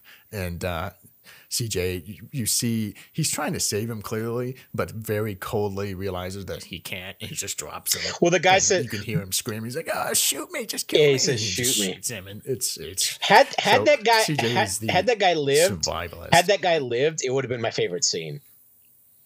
Him dying immediately right, after, though, exactly. kind of hurt it for me. It, it's, it, it, had he lived, sucks, I'd have been like, "This is ridiculous," sense. But I laughed so much because he's literally the look on his face too. He's not even like "eat this," you know. He's like, "ah," he's got the goofiest uh, look on oh, his and face. Then, and then they're like, "All right, screw this. Let's go. Let's get the buses going. Let's get out of here." Um, and they get going, and this is pretty much the end of the movie because they're trying to make their final escape. Um. The, the they almost can't get back into the mall because the rich guy decided to fuck off and forget about them. Whatever, they'll hop in the buses and they get going to escape. What? I was going to oh, show. You, I was going to show you this note. Dragging the guy shooting. L O L is the note I wrote for that. um, so they're, they're they're they're driving away in these these uh, modified buses, which are pretty cool, and they get trapped in the parking lot. So C J says, "All right, I got this." Blows off the top of the bus, the, the air vent, throws a propane tank, shoots it once, and it is a, a small nuclear explosion in the parking lot that can be seen from space. And all the zombies in awe are just, they just clear from the buses. And they're able to kind of get out into the city until they have... It's, but the bus isn't hurt somehow? I know, I know. So, so they're doing good. But I don't know if this is meant to be like comedic or just kind of show that human error is probably the worst thing that you can run into in a zombie apocalypse. But there's a zombie on the side of like the rear bus. And so the old guy, who we haven't really mentioned, but he's a, he's a side character. Um, the older guy takes the chainsaw out, starts it up, and they hit a bump or a turn, and he immediately goes whoops and just puts it right through Monica and just right down the top, like it's like it's a friggin' Gears of War kill animation, and blood everywhere. Uh, the, the driver flips the bus, and everybody just goes. Everything goes awry. And if it couldn't, it's not, if it couldn't have been off the rails even anymore. So I love that he of all people was like, "I got it, guys." And he just reaches for the chainsaw immediately. It's like it's it's kind of funny. It's like it, gross, you know what it made. It, kind of it made me think like if Kramer was in this, like from Seinfeld, this is what would have happened. He, whoa, you know some, what I mean? Some Looney Tunes ass action. Yeah, uh, like, and then they they they flip around. Oh, the bus has stopped. They go back, and uh, I think uh, Kenneth was driving it, maybe. Or whoever is driving it gets out with one other person, and they say they're all dead. don't even, don't even look in there. They're all dead. She she peeks in still, and they, they're they're dead on the ground. So they lost pretty much everyone uh, on that bus. So they get in the other bus, and then she goes, "Oh," and, and you think it too as a viewer. Oh, she needs to get the keys from a rich guy who ran out of the bus as fast as possible. Um, he turns into a zombie. Phil Dunphy, Mister Modern Family. Uh, then she they shoot him and. She runs back to get the keys. Headshot. Head uh, a lot of people. Headshot, of course. Headshot. Yeah. Yeah. Well, she's aiming at his chest, and um, uh, apparently, uh, there's there's like continuity errors. People say that they already grabbed the boat keys from him at one point, so her running back to get them doesn't make any sense. I don't remember seeing that. And, uh, I don't remember true, that either. Then, I don't remember that either. So exactly. I think I think they grabbed the bus keys from him, and they didn't. So. Um, There's a little bit of a scuffle. They get on the bus. They just be able to get out. They get away from the zombies. And uh, it's not explicitly said, but the Glenn, the guy with the chainsaw, he, um, according to the directors, dies of a broken neck. He, he doesn't, like, he doesn't get ripped by zombies. He doesn't fall on the chainsaw and just cut somebody in half with. He just breaks his neck. So stupid, dude. All right. All uh, right. Let, contender, contender for worst death. So continuing on, we get to uh, the death of C J, which I just, right. So I just they, thought it was so, so dumb, so incredibly right, they dumb. They get to these docks and they're about to escape, right? They're about to escape. And It, it, it, it's a trope, but it kind of has to happen, right? There's always got to be somebody who stays behind. To he does it everyone. Like he wants to be in a movie, though. Exactly. Like, he's, he's like, I'm the hero. Let me stay. Like the guy, the guy, the, like guys, the guy's like, hey, there. bro, it's right here. And he's like, no, I'm going to jump back in the truck and, and sit right, there. Earlier, earlier, he's like measuring this propane tank out. But in that scene, it's clear that he intended to use it to explode the bus. What else would he have it's used like it he's seen, It's like he's tank. seen too many movies and he wants to be – it's like he's Ryan Gosling from Drive. You know what I mean? Like he's seen so many movies. So, he's so they like, all, they're he's all... a movie guy now. He's obsessed. You've seen that movie, right? Yes, Drive, yes. The guy who's just – he's a stunt yeah. driver and he's just obsessed with movies. So he thinks he's a movie actor, I guess. I don't know. But uh, I that – we might have watched a different movie. We'll have to talk about that. Well, that's what Gosling described um, it as. He said it's a guy who's seen way too many movies. Wait, but uh, yeah, we'll we'll get. I love that. I love that movie. By the way, I love that movie. Okay, good. good I love good, that movie. Good, good. Let's like let's all let's just show up in a meet. Next time we meet for lunch, we'll both be wearing the Scorpion jacket, dude. And we'll just... That jacket is so awesome. I had a man crush on Gosling after that movie for the longest time.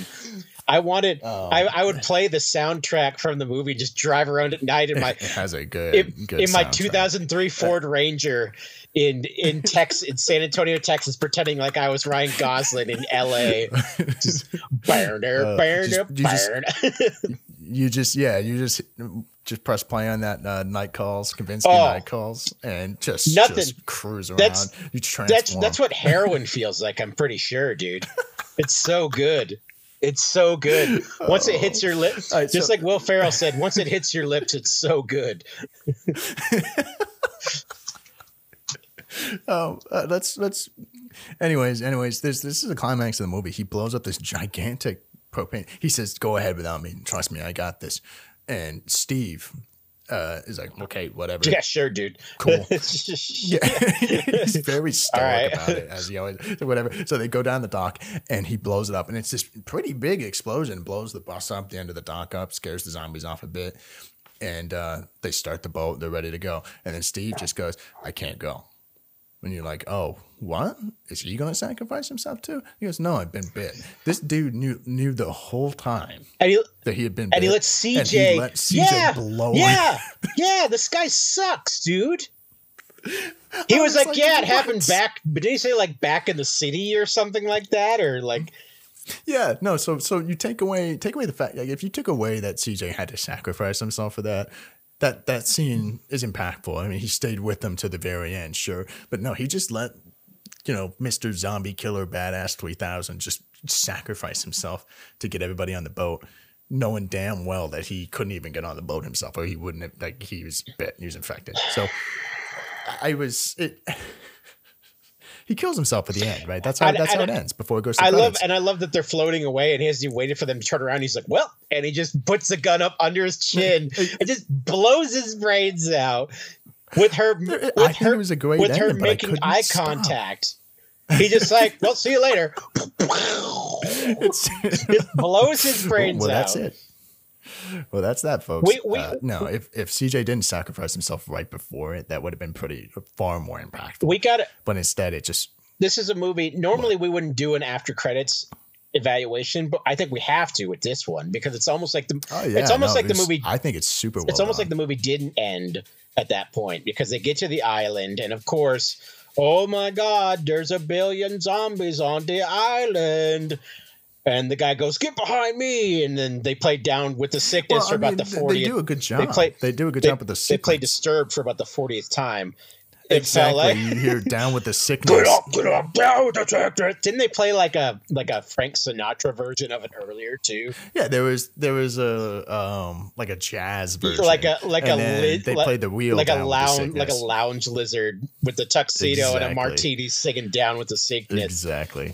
It's so it's so ridiculous. Is that your radiator or is that zombie? Yeah, it's bumping up. I'm I'm gonna try to cut that out. We'll no, see. we're we're definitely we can't cut it out now because we're talking about it. Ladies and gentlemen, Noah Smith's radiator is loud. Radiator? Take I, I, we had a special guest today. It's Noah's radiator. No, I don't think the radiator matters. But you know what does matter is they all died at the end. No, no, no. Here's the thing. I think I think it's it's it's not you don't see it. It's kind of implied, but you know, they're all survivors. What? But I love what? I love that sequence. They're all where, dead. Um, there was like um, there nah, was like a hundred they're on the boat still. They can just push them out. They still have guns. And they can just push back off. You told me Tony Soprano for sure dies at the end of Sopranos, but they might have lived from a hundred zombies storming the yeah. the, the storm. Can't, they can't storming. swim. Who knows how well they can how swim? How did they get to the island then? Maybe they can swim. You don't know that because we don't even know if it's a virus or if it's fully gets transmitted. I think they're already on the island. Oh, this guy over here. Were you a writer on the movie? Yeah. Okay. That, Actually, yeah. Surprisingly, yeah. When I you, was you, uh, you, what. Five, six yeah. years old, seven years you, old. You think Tony no. Tony oh. Soprano definitely died. Randy the Ram definitely died. But these guys got away from a hundred zombies on an island after being completely exhausted for days on end. I mean, they, they don't show it. You see all the other deaths in the movie. So, no. you know, I think I think it is implied that they get swarmed by the zombies. But I don't it, think it explicitly means that they all just except died. For, except for the guy a, who. I think there is a sequel to this it, that talks about, like, zombies on an island. I haven't looked into it, but I, I like that um, as the credits roll, you get to see the credits and then they show the snippets of the camera. I think that's a cool way of doing a little bit of an epilogue. I, I re- but then once they get to the island, I want to mention that the dog gets off and the dog starts barking. Yeah. So that should be your first sign that there's zombies because the dog is like, hey. Clear, clear, fucking zombies clearly, clearly these people who survived the zombie attack did not listen to our last episode about the Terminator and the dog who barks at said Terminators. So had they exactly, had they listened yeah. to the first the dog had they listened to the pilot episode of Double Butter Boys, they would have known we should probably listen to this dog. Retroactively, they should have listened to that. Oh, you know. Always listen to the dog and every one of our episodes consume. Um, I really like that they show the head in the icebox on that other boat in the final. So it's clear that like zombies can survive without their bodies. Like just the head can survive. Because the, the zombie head is that what that meant? I was still I was confused by that. I think that's what it was supposed to be. I was confused. That, I was like, you know, I kept rewi- I was kind of tired too, to be honest though. So I kept rewinding and I was like, what am I looking at right now? It's yeah. very no. I think I think that it's very ambiguous at the end. Yeah, I think it's kind of meant to. I'm not the biggest say that there's more to. I'm this. not the biggest fan of the style of shooting where it's happening so fast without rewind. It's super easy to miss. I I, Cer- I agree. Certain that, parts, um, I get it. Like if you're trying to trick the eye or something, you know what I mean. I get that, but like. There's right. a lot of like, and I'm not saying like Dawn of the Dead overdid it. There's just some parts. There are movies that are way worse at this with certain fighting right. scenes where the camera's like going off a roller coaster, you know, at Six Flags. It feels right. like. I mean, and, and I think that um, a good movie, when they do fast cuts and they do the fast stuff, it's meant to be like that because it's meant to keep you tense. It's meant to keep you kind of always trying to adjust and be fast paced. It's meant to make you feel a certain way. Right. So if it's done well, it makes you kind of like, whoa, holy, what, what's going on? Oh, lots of stuff happening. So yeah, I get that it can be overwhelming, but um, I think it was, it was pretty tastefully done in those sequences. Cause you, cause you have just little snippets and you get to think about each little snippet between credits. And then it leaves you with uh, there's zombies on the island. Yeah. So ultimately they're screwed. Did they die right there? Probably, maybe, maybe not. But uh, their their vision. If if was if they if, if they didn't die, then Tony Soprano got away with everything, and he's still and Amen, he's still alive. Randy the Ram hit the Ram Jam, covered the uh, the Atoll for one two three, got up and hit the showers, and went home after he got his P O. Like if they're alive, give me a break. All right, let's do uh, let's do favorite character and least favorite character. Yeah, who's your favorite? Who was your favorite character? I mean, they, I, we we keep saying I had, it. And can I'll I, say can it I do a time. tie? There wasn't a lot of character. Can arc. I do a tie? Sure. My two favorite characters yeah. were Chips the dog, because he was one of the most important things in the movie, as we touched upon. He he, he is. He's and I a, like he's a cute and, and fella, I, I like the fact that he lived at the end because he's not going to die because the zombies aren't going to kill him. Right. And then he, he knows what zombies and are. And then Kenneth, which I, I was looking at Kenneth a little bit online, and he's described as the tri the tritagonist, which I did not know that was a term. I have, because you know, I surprisingly have never heard. You know, that there's term. antagonist. There's antagonist, of course, right? There's there's one for the it's tritagonist means the third in importance of like a performance. It's like a, it's like uh, so a, he's not. The, it's like a Greek. Yeah. It's like a Greek term, right? From like the Greek tragedies back in the day. So, but okay. I I I don't know who who decided he was the tritagonist. I guess they're deciding that the nurse and the Best Buy guy are the two most important. But like, I kind of cared more about Kenneth more than the Best Buy guy. I, I think that I think it's kind of established from the very beginning of the movie that we're almost seeing things through the perspective. It's not one hundred percent the perspective of the nurse, but she ends up being our protagonist because we see things really from her perspective. I, I, That's we're kind of following I her get that. as a survivor. Mine's more, and then the antagonist is the zombies. Yeah, period. Mine's more the the Steve guy versus Kenneth. I don't know if you can really put one over the other. One guy lost his brother, one guy lost his kid. You know what I mean? They both have sad stories, right? Is there is there like a single defined tritagonist, or can there be two? Because they're both. They're both important yeah. characters, and they, they, they're not the main character, but they both drive the story tremendously. There's a term for the second most important, but I don't know how to pronounce it, and I don't want to sound dumb. So uh, we're just going to go ahead and not say it. I will write it down somewhere. Uh, uh, uh, yeah, we, we can talk. Well, we'll talk about it next time, next podcast. We'll, we'll do a little, we'll do a little breakdown of uh, protagonist, antagonist, tritagonist. There you go. We'll see. We'll see how deep it goes. We'll, we'll look into it. We'll see how deep it goes. We'll hit the books. We'll see how deep it goes. We'll call. We'll call. So, who's your favorite and least favorite characters? I, I mean, obviously it was C J. I think he's the only one who really had any arc, and I liked seeing him be an asshole at the beginning. I liked seeing him stare kind of numbly into this weird preacher's broadcast. I like seeing him get really fed up with people. Like he's being monologued by Glenn about uh, Glenn's homoerotic adventures. And he's just, you know, so pissed off. He's like, please just leave me alone. I just want to sleep. I don't need to be tortured by hearing all these things. And then he, he goes into the garage. He's still kind of a jerk going into that, but you see him snap into survival mode. It's, it's, he, he's trying to help his buddy who's getting mauled by a zombie. And maybe at that moment, he kind of snaps and thinks, wow, okay, well, we could all go at any moment. If we're not looking out for each other, then that's me next time. Right. So maybe that's maybe that's his moment of clarity. And then from then on, they, they don't lock him back up. And he's he's trying to, you know, he's trying to be a part of the team. And then he sacrifices himself. He saves Tucker and tries to, his hardest to save Tucker in the sewers, and and then he sacrifices himself. Yeah. So I, I like that he had that development. He's he's not even, as we would call, the second most important character, or even the tritagonist, I would say. But he had what felt like he, he's what we call in the movie business the quadtagonist. And yes, I did. I did just make that term up. I don't know if that's a real term or not. I like C J too. I like uh, C J a lot. He was in the running for me, but I just thought. Yeah. I liked Kenneth more just because I don't know, like I just want I was rooting for him, and plus I think part of the reason C J lost points is because his death was so incredibly stupid to me. That's, it was that's such fair. a it was such it a throwaway, like totally wasted. Yeah, such a th so, not that right. like he died, so I was mad at him. You know, if he had done some cool epic, like come on, you mm. know, like. But it was like he's like he exactly. was like, hey guys, this is where I die. Like, and he jumped in the truck. Yeah. I was just like, all right, this is stupid. Shoots, he shoots the propane tank, I think, and then throws a sticks a flare into it. Is that how uh, that works? Just, uh, I it's not. I'm sure MythBusters can has, someone, has done it. They can, do the can, shooting propane tanks. It can one of our millions of fans? Can one of our millions of fans of Double Butter Boys who knows about propane tanks?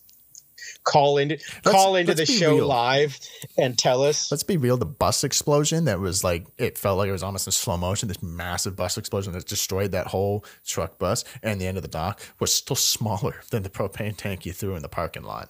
None of it made sense to me. Um, so it's, it's, so yeah. no, they they missed dropped the ball. Least there. favorite character for me.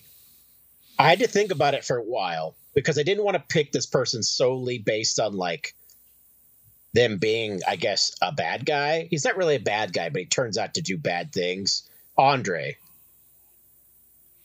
Yeah. I just, he just drove me nuts the whole movie.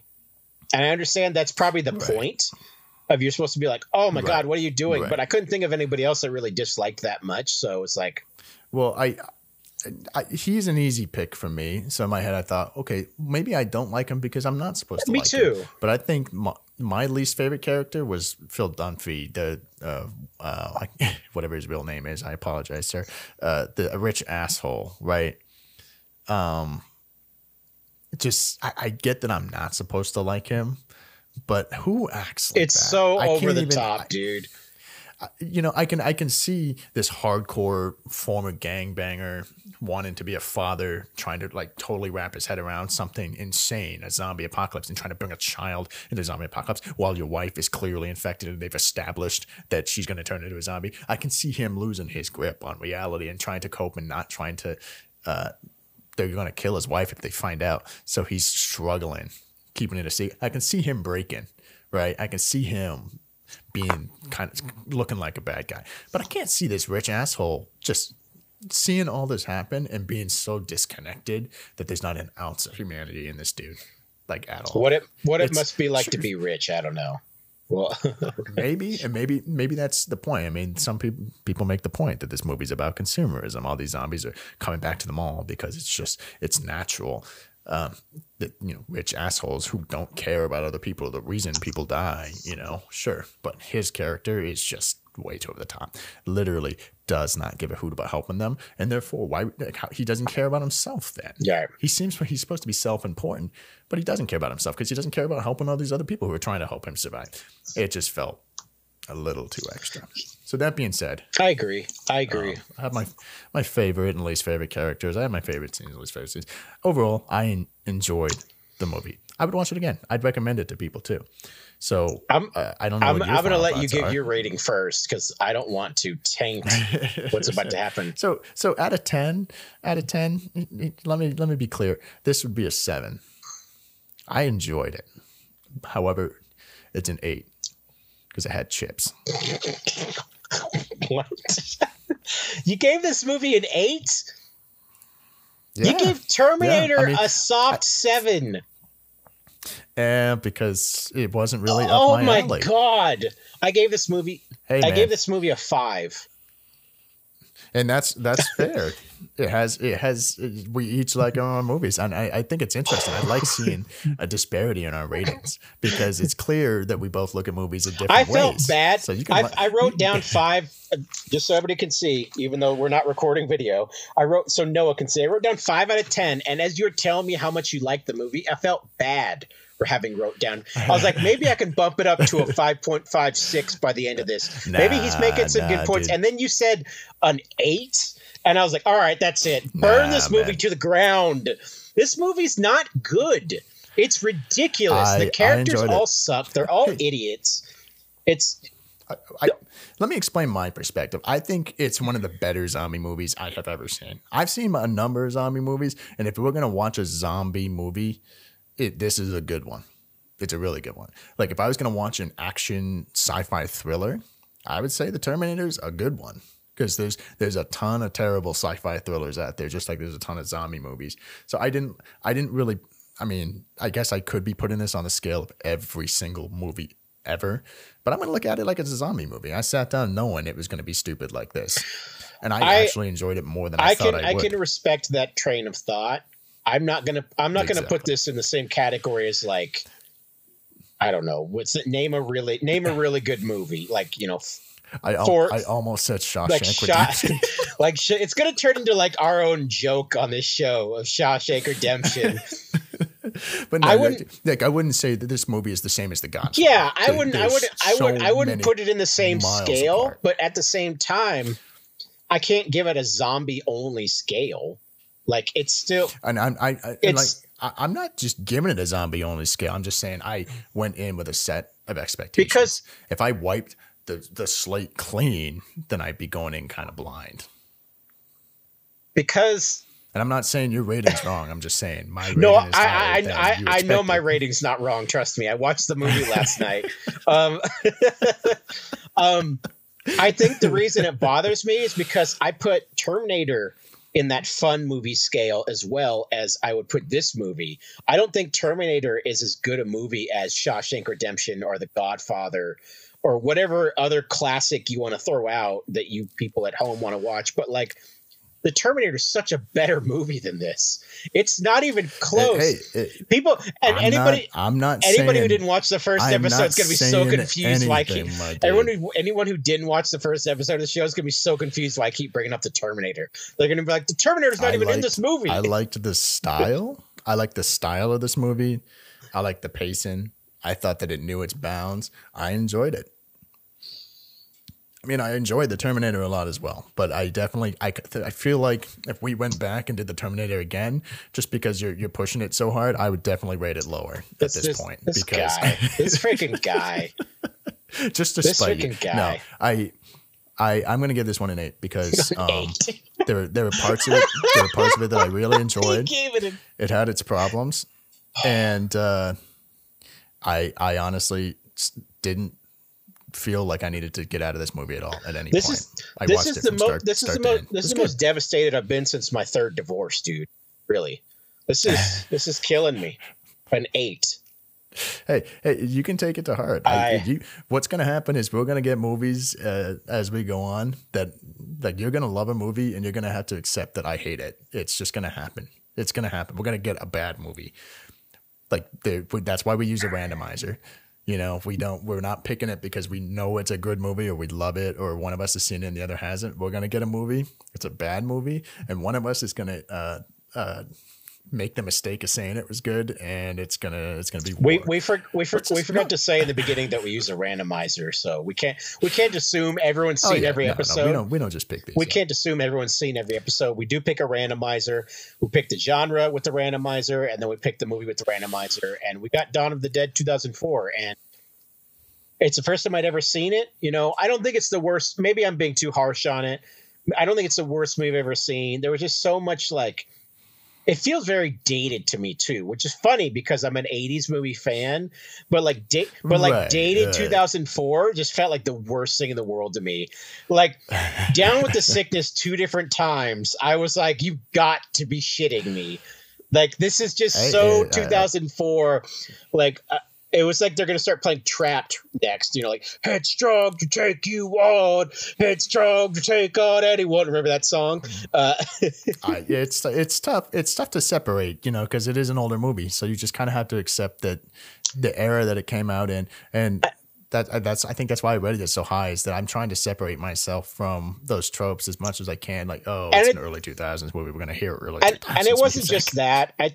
I don't know. I like I'm not a zombie movie fan like you are, but I do like Resident Evil. I just I guess I felt like I was I needed something more. I don't know if it was more character development. I don't know if it's more from the zombies themselves. I don't know, but I just felt like it never really I'll, I'll say it, it never really it caught it never time. really caught for me. You know what I mean? I'll say it for the thousandth time. The zombies are really just the vessel. And there wasn't a lot of story. I, I in this. know. As a I zombie know. movie and the action and the effects, I really liked it. And sometimes I don't mind seeing a movie that doesn't really have a ton of substance. And I think this movie is kind of upfront about that. I don't mind that it either. Sometimes that it was something deeper. I so don't.